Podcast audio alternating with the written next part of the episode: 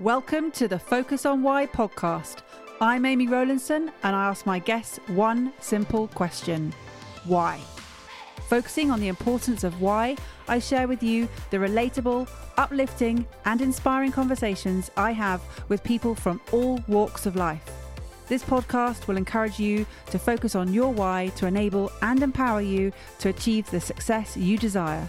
Have a purpose, have a plan, focus on why. Before we start, I would like to draw your attention to what I can offer you as a master coach. I can help you to focus on your why with clarity, uniting your passion with your purpose with a plan to create the life you truly desire. Book a free 20 minute coaching call right now via calendly.com forward slash Amy Rowlandson forward slash call, and we can take it from there. Today on Focus on Why, I am joined by Brant Menswar. Welcome to the show. Thank you, Amy, so much for having me. Well, we have been brought together by the wonderful Jeffrey Shaw. He mentioned you in his episode that we did together late mm. last year. And I immediately went out and bought your book. And when I read your book, I was angry. I was cross because it was the book that I should have written. and so I reached out to that. you. Yeah, I reached out to you and said, Awesome. Well done. I love the book because it is such a great book and it is all about values, something that's really important to me. So I know it's probably not where we were going to start the conversation, but it's just happened. So we might as well kick off there. Why Black Sheep and and what led you to writing that book?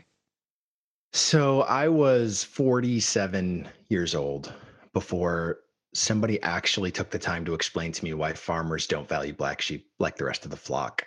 And when I learned the truth, um, it just rocked me to my core for a minute because because I've at, different points in my life I've felt like a black sheep, not always um, for bad reasons, but sometimes you just excel in a particular area or you find yourself outpacing um, the industry that you're in, in in a lot of ways, and so you're you're very lonely um, because there isn't a lot. Uh, at least for me, there wasn't a lot of people in my network that I could talk to and ask for advice and those sorts of things. And it, it sort of makes you a black sheep by default. And so when I found out that the reason that farmers don't value black sheep is because a black sheep's wool cannot be dyed. I literally said that that's you just gave me my life's goal, which is, you know, I want to be that authentic, original creation that I was made to be. And just like a black sheep's wool can't be dyed, we possess, I believe, a flock of these non negotiable values that no matter how much someone wants to try to twist them or turn them into something that they weren't meant to be, um, they won't be moved. And so it sort of set me on this path to discover what those non-negotiable values were for me in my life and then how do i activate these values and live through these values on a daily basis with deliberate intention and the minute i started doing that my entire life transformed and um, brought me to the point where i wrote a book about it and and now have thousands and thousands and thousands of people who have been through the black sheep program that are living the same life so why 47? Why had nobody explained this to you before then? so, you know, when I was, gosh, I think it was 42, my oldest son, Theo, uh, was diagnosed with a rare blood cancer and he needed a bone marrow transplant in order to survive. And so it was a harrowing experience that put us in the hospital for 263 straight days with him. And I, I found myself during that journey in a very um, difficult moment where the doctors told us he wasn't going to make it and uh, that I needed to call whoever I needed to call and let them know if they wanted to say their goodbyes, they had to do it now. And so, you know, I, I was flailing in that moment, um, just a tornado of emotions and nothing really to hold ground to. And and so you know I, I made the decision to go back into the room with my wife and his younger brother and you know we tried to search for these words to say goodbye. And in that process i ended up calling my younger brother who lives 1500 miles away and told him that he was going to have to say his goodbyes too and so you know we we did it that sort of happened I didn't quite know what to say. What do you say to your child in a moment like that? And um, my brother decides that night because he can't do anything, he's going to film himself holding up poster boards in this sort of hail mary attempt to find a solution that that we were told didn't exist. And um, he uploads the video to YouTube that night, and within 24 hours, it has 500,000 views. I'm getting calls from doctors all over the world who say, "Hey, I saw this video. I think I might be able to help." Um, a few of them put their heads together and came up with this crazy treatment plan, and it worked, and it saved Theo's life that day. And you know, years later, I find myself not sleeping well and really going to bed with with this really this memory burned into my head, which was, I wonder if he thinks I gave up on him. Because in that moment where I should have been really deliberate with my intention of what I was going to say, I was just overcome with emotion. And so I sat down to try to figure out what what are my non-negotiable values? What are the things that I have to figure out so that if I ever have a moment like this again, I'll be better prepared. And so that's exactly what I did. And I went through this very lengthy process of trying to weed out what I thought was real and what wasn't real and is there evidence that these things are true in my life or not? And after uh, you know after a few years um, really came up with this black sheep concept because i was feeling like a black sheep like everybody around me was winging it and i'm trying to be incredibly deliberate with my intention and they're just looking at me like i'm crazy. And so the more that i sort of honed in on it um, the better my life became. And fast forward to february of this year uh, i found myself in the same scenario with my son theo um, and COVID. So he beat cancer, um, but but COVID ended up taking his life on February 27th. And so that day, um, that last moment, I was able to have the conversation that I wanted to have and say the things that I needed to say without reserve and without feeling like I missed an opportunity. And so, as tragic as the situation is, um, I've been able to keep my head up by by knowing that I did everything that I could do, and I was so prepared um, for that moment as much as possible in a moment like that, anyways. And so, you know, it's my life's sort of journey now to help others define these things, so that if they ever find themselves in an awful scenario like this, um, as much as I wish it would never happen to them, I don't want them to make a decision that will haunt them for years and years and years, like it did me. Wow, I it you know, I just needed a little pause here because it is such an emotional story there, and, and I'm really sorry for you know the loss of Theo. It's the thought that you shared. I wonder if he thinks he gave up. You gave up on him, mm-hmm. and and knowing now that he know he didn't he didn't think that. Right. Right. You, you had you had that second chance, you know, to, to to articulate that and to go through that. What's the message for people who might be repeating that thought over and over right now to themselves? Well, I think it's two things. One is in in my um, research and uh, sort of experience with thousands of people now that have that have been through this. Um, over 99% of us are winging it on a daily basis. And most of us think we're not very good at winging it, but that's just not true. Um, most of us are actually really adept at, at winging it in life.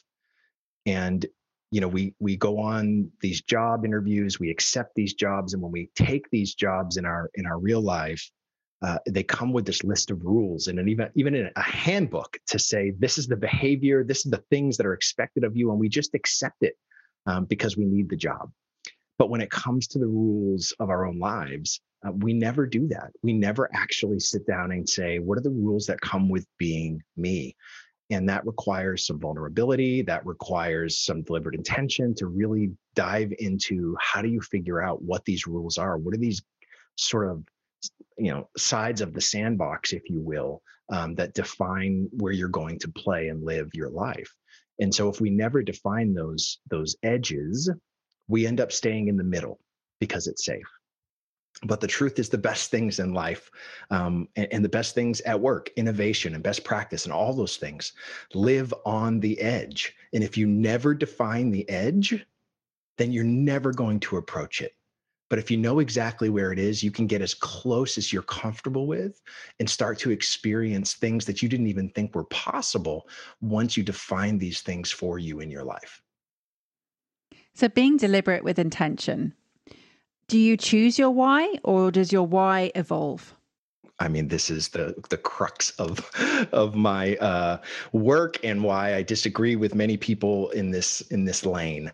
Um, I believe that if we define why as our purpose, uh, then I would say that purpose is something we do not find, but yet everybody tells you you should. You should be on this search to find your purpose, and whether that's, you know, an, an Indiana Jones quest for the crystal skull and your purpose, or it's let's you know get in this peyote filled tent at 130 degrees and wait for a vision to appear.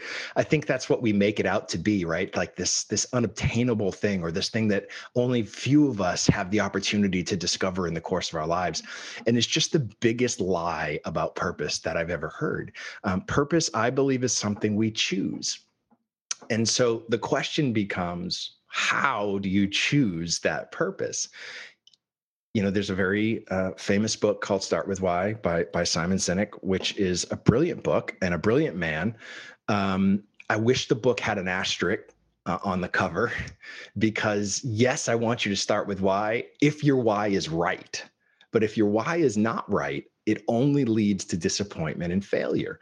And so for me, the why comes from the what. You have to define these non negotiable values because when you define them, you can activate them in your life. And when you activate them, they become your purpose. So for me, my my flock of black sheep values are creativity, hope, impact, empathy, family, and authenticity. These are the things that I every decision in my life is filtered through these six things.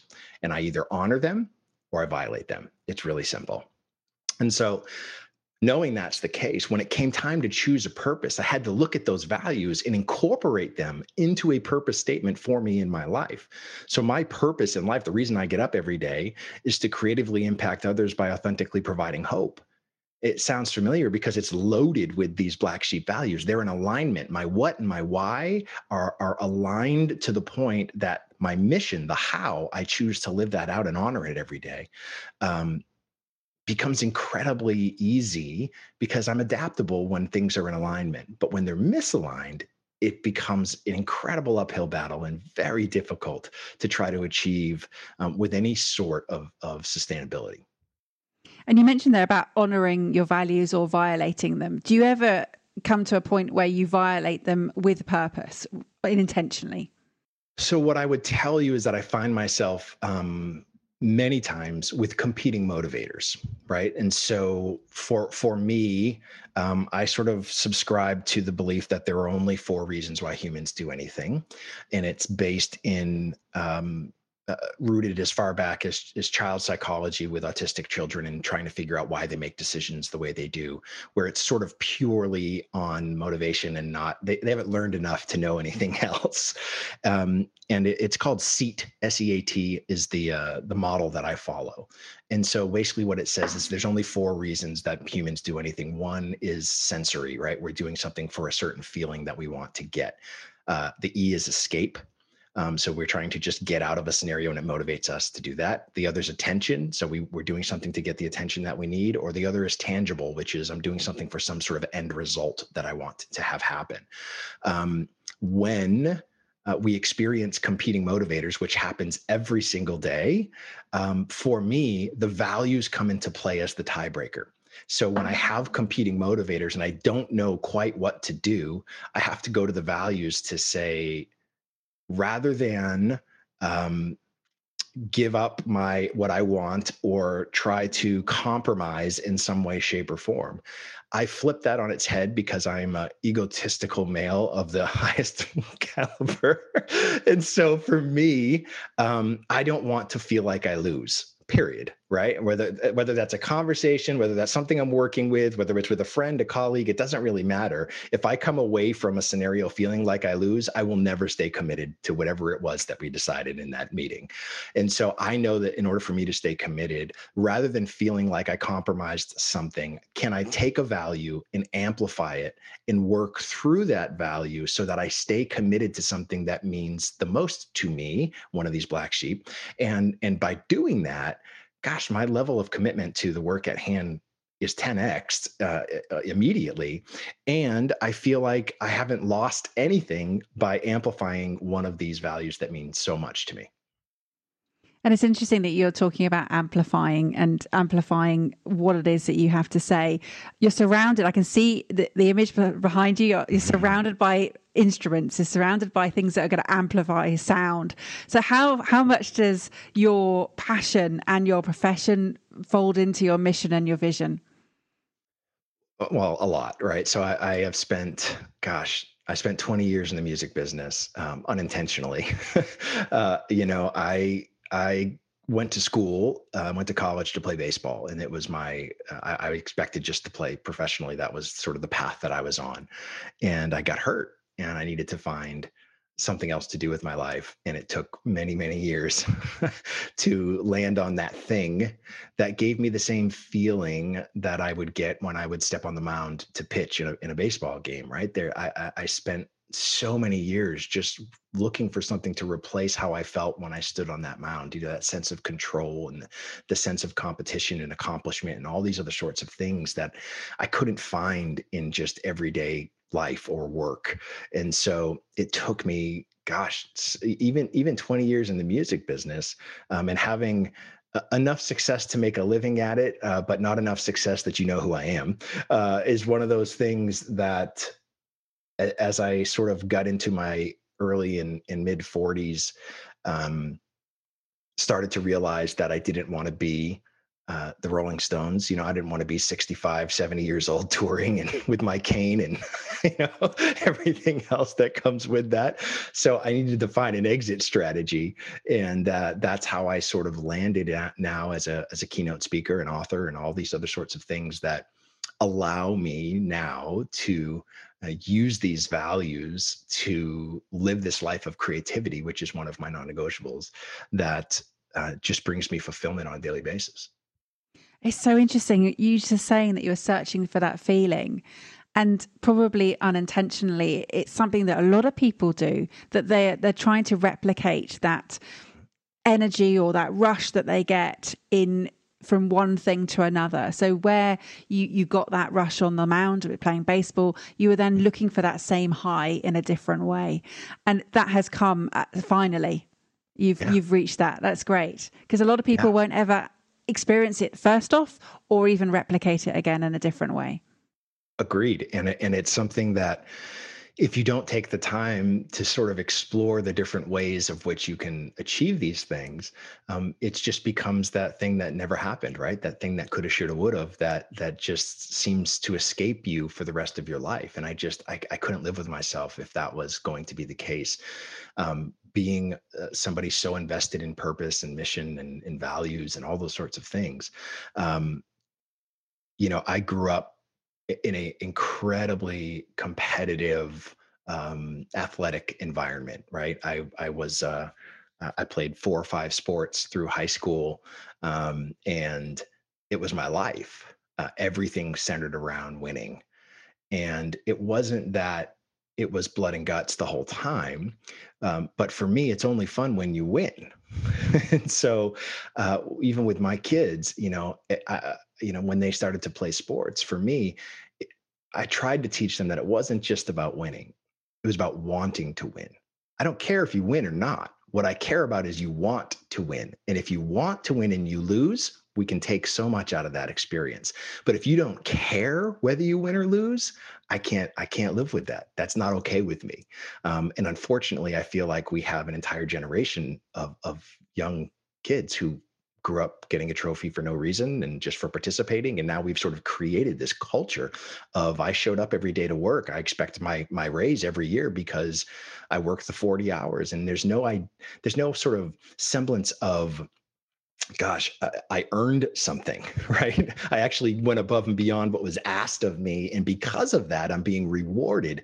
That concept is is foreign to them, and so you know, with my kids especially, uh, they they are both very very competitive. Um, whether it was playing Scrabble or or school, and you know, my youngest graduated high school first in his class and full ride and uh, into college, and he's uh, going to be a computer programmer, and so you know he gets upset when he loses but it's one of those deals that he really cares and so that to me was uh, is probably the happiest thing that i instilled in him.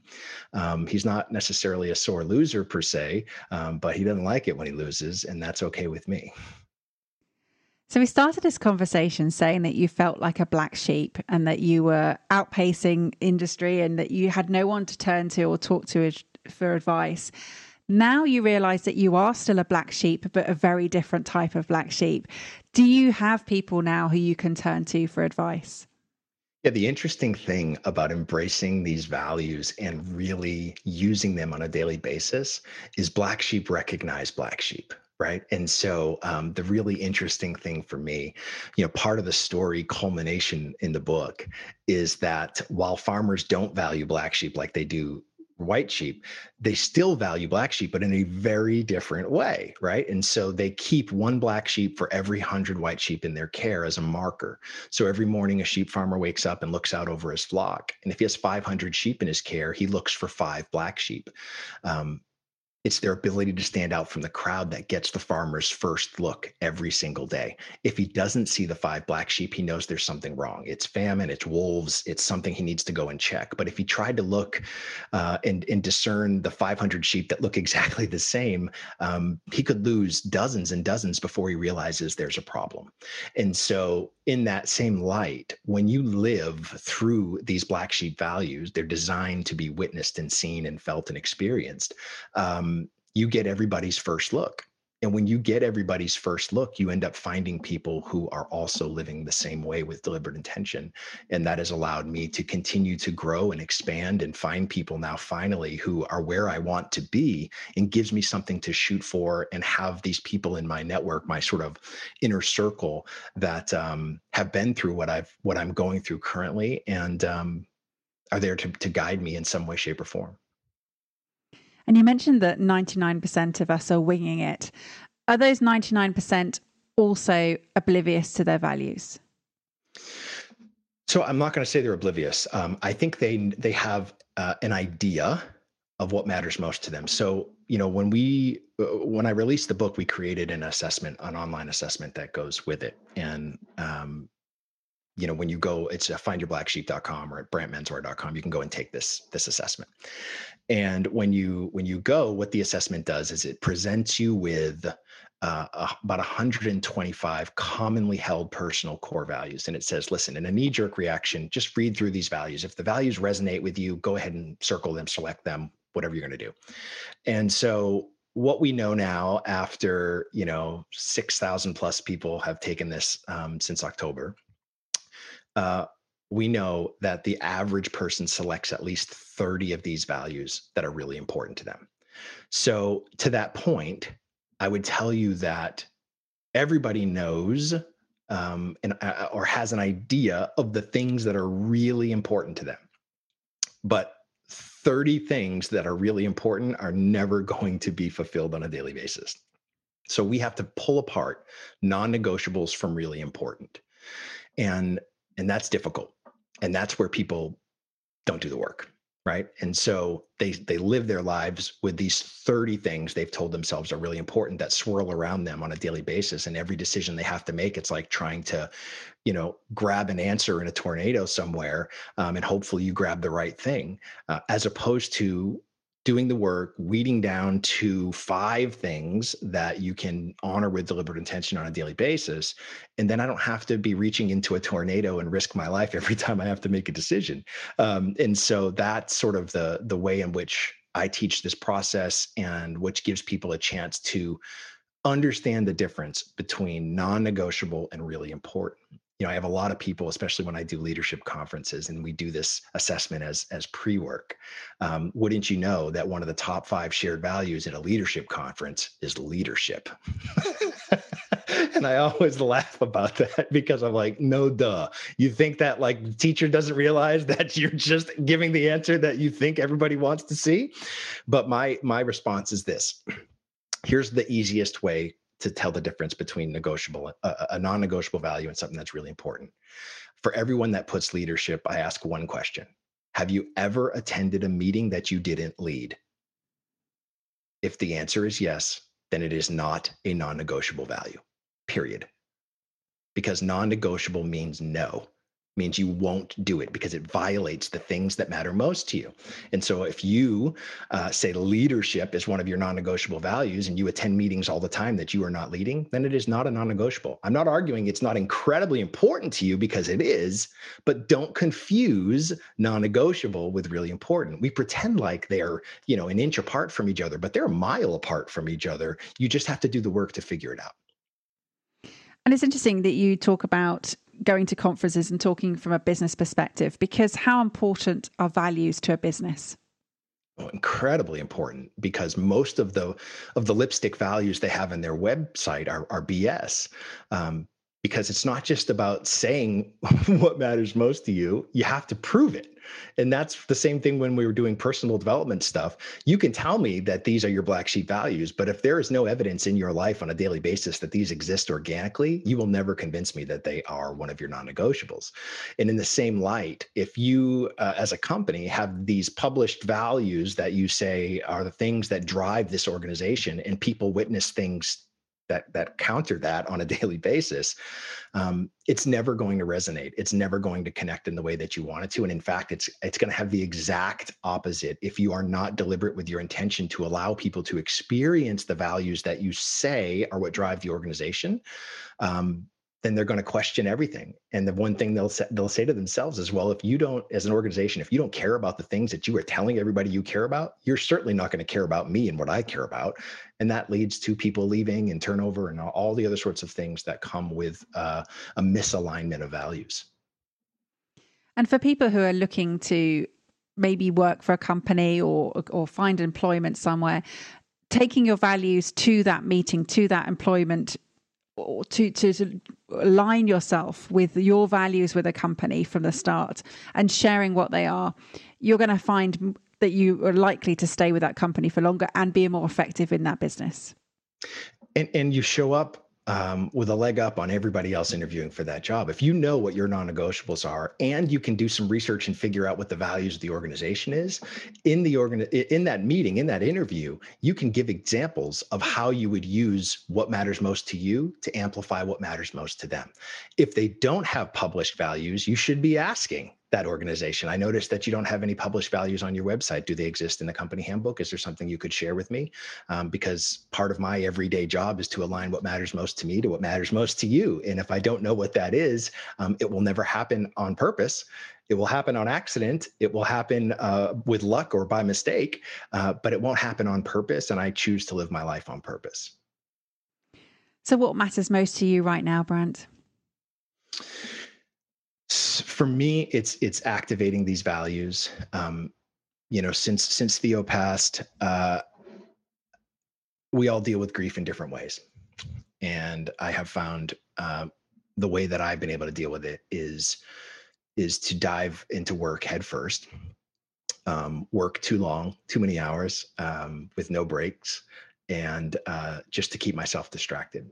But what i've discovered in this process is um, what I what I'm calling now grief fueled creativity. And in at least in my experience, what I've what I've found is that my uh, desire to avoid how I'm feeling um, or dealing with these really difficult emotions um, has fueled my creativity and focus in that lane, uh, unlike anything I've ever experienced in my life and and you know before we before we jumped on here we talked about you know what what am i doing right now um and and the answer to that is uh, I've spent the last four months with my uh, my business partner Jim Knight, who is uh, another amazing human. Ran uh, training at Hard Rock. He was the director of learning and development at Hard Rock International for 20 plus years, and really responsible for for most of what we know as uh, Hard Rock's culture um, was fostered by him and his team. And we've been working on an app uh, because we're both authors, and we both wanted to find a way to put books into readers' hands that were you know a targeted audience and just the the traditional way of marketing books is antiquated and doesn't account for today's connection based platforms or anything like that at all and so because i defined what my values are and i've been deliberate to work through them to find these creative solutions these innovations that don't exist. Uh, we have created um, a discovery marketing platform for books that uses the psychology and functionality of a dating app but rather than matching people with people we match people with books. And so um, it launches september 30th it's called Bookie Call and the idea of, of Bookie Call is that just like a dating app, it functions exactly the same. You can jump on, create your profile, and you'll get matches sent to you um, that you can browse through based on what you say you read and like. And you see a picture of the book, you have a little tease. We have a staff of 14 writers that do nothing but create and craft an innovative book review in the form of a dating profile. So we took nine questions from actual dating profiles and we asked the book to answer them. And we include the review of the book in those answers. And so, for the same psychological reasons that you would say yes to going on a date with someone, you are saying yes to actually read a book. And so, we are incredibly, incredibly excited about this. It's a huge launch happening September 30th. And, um, it is the physical manifestation of my black sheep values and and that is uh, what's kept me going uh, since february and what continues to sort of fuel my work here it would never happened if i didn't uh, or wouldn't have defined these values in my life because things at this level this this next level of creativity this next level of innovation they don't happen um, if you don't have these things defined. They just don't. Um, if you rely on on on luck or accidents, um, it's it's like a unicorn. You know, it happens once in a blue moon. But if you want them to happen consistently and give yourself the best chance to continue to drive those sorts of things, um, then you have to be really deliberate about how you're doing it. And so that's what it's been for the last four months. And and um, we're just super excited to get this into everybody's hands. Well, by the time this episode's out, it will have already have launched. So congratulations on the launch. I hear it yes. went really well. yes. Tell me, is it is it a free app or is it a paid app? How does it work? It's a free app. It is. Um, it, it comes out on uh, on iOS first, and then it will be available um, on Android. Both will be available by September 30th. Uh, it, it actually technically uh, came out this morning on iOS. Um, so it's a very quiet launch for a couple of weeks here so we can debug anything that we are un, unaware of at this moment. Uh, but we will let the world know that it exists on September 30th. And the reason it's called Bookie Call, which I think is just hysterical, right? As part of that ir- irreverent creativity, um, is because twice a week in the middle of the night, you get a Bookie call from the app. It sends you a DM that says you up, uh, and then it gives you this little tease uh, which is sort of a 150 character description from the book asking you if you want a, a book up. and so you click a button and it brings you to the profile and you can decide if you want to swipe right or swipe left on this book and take it on a date. Um, but that is uh, uh, why we decided to call it Bookie Call. Um, it has a is as kitschy as the name is. The experience is so elevated; it feels like a speakeasy um, in the in the design and flow of the app. Um, and so that elevated experience really allows for the kitschiness and fun we're going to have with the name and and the commercials and everything else that are coming out to support it. Well, I think it's just fabulous, and uh, uh I'm going to have to explain to my husband why I'm ignoring him from now on. You can't I, get lost I, for a few hours on this app. I promise you. I, I, can I can understand that. I, I, absolutely. I'm so looking forward to to booking up now, going on forward. Yes. So t- tell me, with this, is it uh, all books? Are they going to be available on there, or have you? Yeah. Wow. Okay. So, so this is a huge amount of tech that you've you've instilled here. It is. It's it's. So I'll tell you this. It's a curated library. So we're we are capping the books in the library at five thousand books. Yeah. And the reason that we're doing that is, you know, so Amazon has 8 million books in their library and um, they upload 8,000 books a day. So we decided to cap this at 5,000.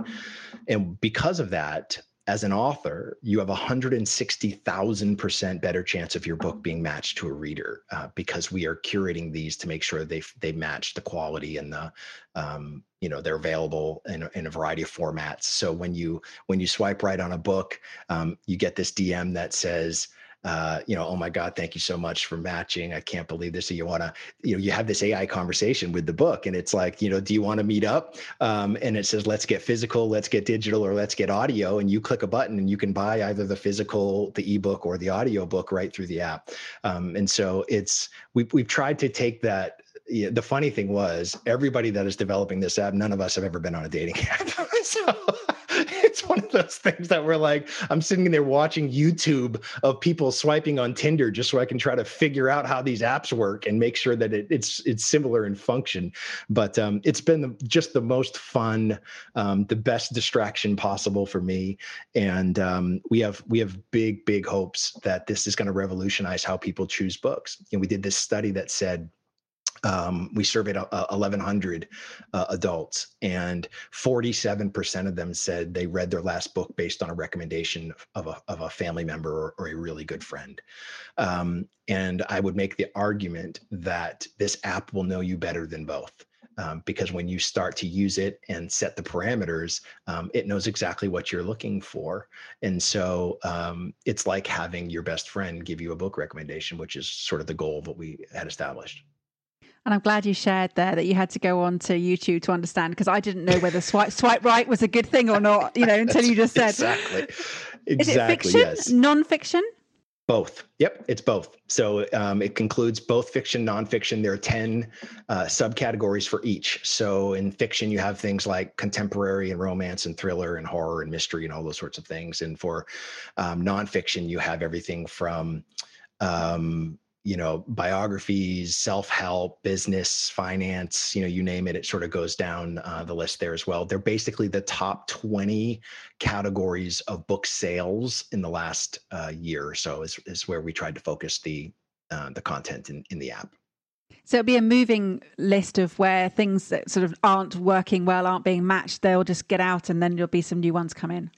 It's a rolling library so every six months the library changes um, because the life expectancy of a book is about six months. And so that's sort of what we're doing. We are uh, as as things come into the library things roll out of the library um, every six months. And so you continually are getting fresh new things um, that are that are sent to you. You know interesting enough uh, almost 70% of books sold last year were back catalog books, right? So they weren't new books that came out, they were old books. And so this app helps shine the light on books that got overlooked for whatever particular reason, right? So for every, you know, Stephen King or Simon Sinek that that or Brene Brown that comes out and everybody knows the book is out, there are dozens of fantastic books that never break through um, you know the clutter. And so this is a way for us to shine a light on those books to help publishers get rid of some of the thousands of books sitting in a warehouse somewhere that will never go anywhere or do anything. So rather than have a bonfire we thought let's find a, a creative way to help them move some of these books well, I think it's a fantastic idea, and I'm so excited. I didn't even know that this was a thing, so thank you for right? sharing it with us. Yes. Yeah. No, you're the only. honestly, you're the first person. We just got off of all of our NDAs that we had to sign, so you're the first person that we have had this discussion with. Oh, I'm so excited. So I might even have a little sneak look if I'm allowed to later. Yes, absolutely. Excellent. Under the covers with my Bookie call. yeah, you're starting to see some of how we're going to advertise this, right? I can see it. I can see it. It's exciting. You can, it's great. You can count on a sure thing, right? All the good ones are still available. There's so many puns that come with an app called Bookie Call. It's just so oh fun. Oh my God. It's brilliant. so you mentioned earlier findyourblacksheep.com and brantmenswear.com. That's how mm-hmm. people can get in contact with you. Anywhere else that you're you're on are you on Instagram, Twitter? Yes. Where where can Every, people find you? Every possible social media site on the planet is just at Brant Menswear. Uh, just at Brant Menswear is my handle. Uh, you will find me there. Uh, I'm sure I'm pretty active on Instagram. Um, uh, more than anywhere, and so it just it's easier for me to share my life through through there. And have you made it to TikTok yet or not quite there? TikTok is ruining my life currently. Um, so we will be using TikTok uh, a lot to promote this new app. And um, yes, I lose at least an hour a day of my life to TikTok at the moment. And honestly, it's not stupid dance videos. I'm learning how to shuck corn in the in a new way. I'm learning how to do these incredible things that I still I'm just blown away by by these little hacks that I'm getting uh, by watching TikTok. So yes, it is it is a disruptor for sure in in my life now. Well, it seems it seems perfect for you, seeing as you are the, the singer that you are, to be able to use that platform. Yeah, I can't. I can't wait. Um, we've got a lot of fun things planned for it. You know, the way we're promoting this is Boo from Bookie Call. So the app um, logo is a, a derby hat with a monocle and a mustache that that is made of a of an open book. And so uh, Boo from Bookie Call is who guides you through the process. So we have a daily podcast as well that will be accompanying the app, where um, it's just a six minute book review um, where people read the profile and you can sort of hear about it and decide whether or not you want to take a look and see if that book is some something you want to um, dive into in the future. So um, on on uh, September 30th, you're going to see about 150 different influencers uh, with boo costumes, um, sort of like Thomas Crown Affair, and uh, they will be taking over the internet um, as you as you get to know what Bookie Call is and how it works. Well, fantastic. So, thank you so much for sharing. It's been an incredible journey understanding more about what a black sheep really is and and how authentic a black sheep is in its own right. So thank you for that. I'm so delighted that we finally got this episode recorded. Thank you for coming on the show. It's been a, a, real delight. How would you like to close out the show today, Brant? So, the one thing about values that that people need to know is that values exist in a hierarchy. And so, even when you say, here are my five non negotiable values, those five non negotiables still exist in a hierarchy. And at the very top of, of my values chain is hope there is nothing that matters more to me than hope and it, and it leads the pack of, of all the things that are uh, the things that matter most to me. And so with that in mind i just want people to to understand that no matter how successful they've been or unsuccessful they've been um, doing this work and defining these non negotiables in your life will change what's possible for you in the best way possible. It will lower your stress levels. It will show you ways how to become more successful, whether that's in work, in a relationship, um, in a in a partnership. It doesn't really matter. When you define what matters most, it doesn't just matter for you. It matters to everybody around you and who you come in contact with. And so, take the time, please to do this work and define these things in your life because when you do, you make the world a better place, not just for you, but for all of us. So please, please, please grab onto some hope, do a little bit of work, and define these things. And when you do, we all will thank you. Thank you for listening to Focus on Why with me, Amy Rowlandson. To show your appreciation and to help other listeners understand what value you have received from tuning in today, please leave me an Apple Podcast five star review. Remember, the conversation doesn't end here. To keep it going, connect with me on LinkedIn, Instagram, Facebook, or Twitter, or join the inspiring, uplifting, and positive Focus on Why Facebook group. All the links are in the show notes. Have a purpose, have a plan, focus on why.